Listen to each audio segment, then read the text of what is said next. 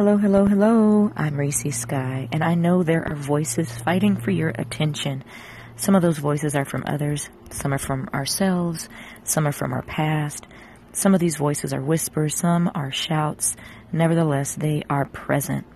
These voices are saying, do more, work harder, you're not good enough, you're not qualified, go hard, impress them, keep pretending. But in John 10:27, Jesus says, "My sheep listen to my voice. I know them and they follow me." The voice of Jesus is saying, "You're worth it. Come to me. Rest. Lean on me. Depend on me. Cast your cares on me." So my question for you today is whose voice will you listen to? I want you to be encouraged today. Choose to listen to the voice of the Father and go live on purpose.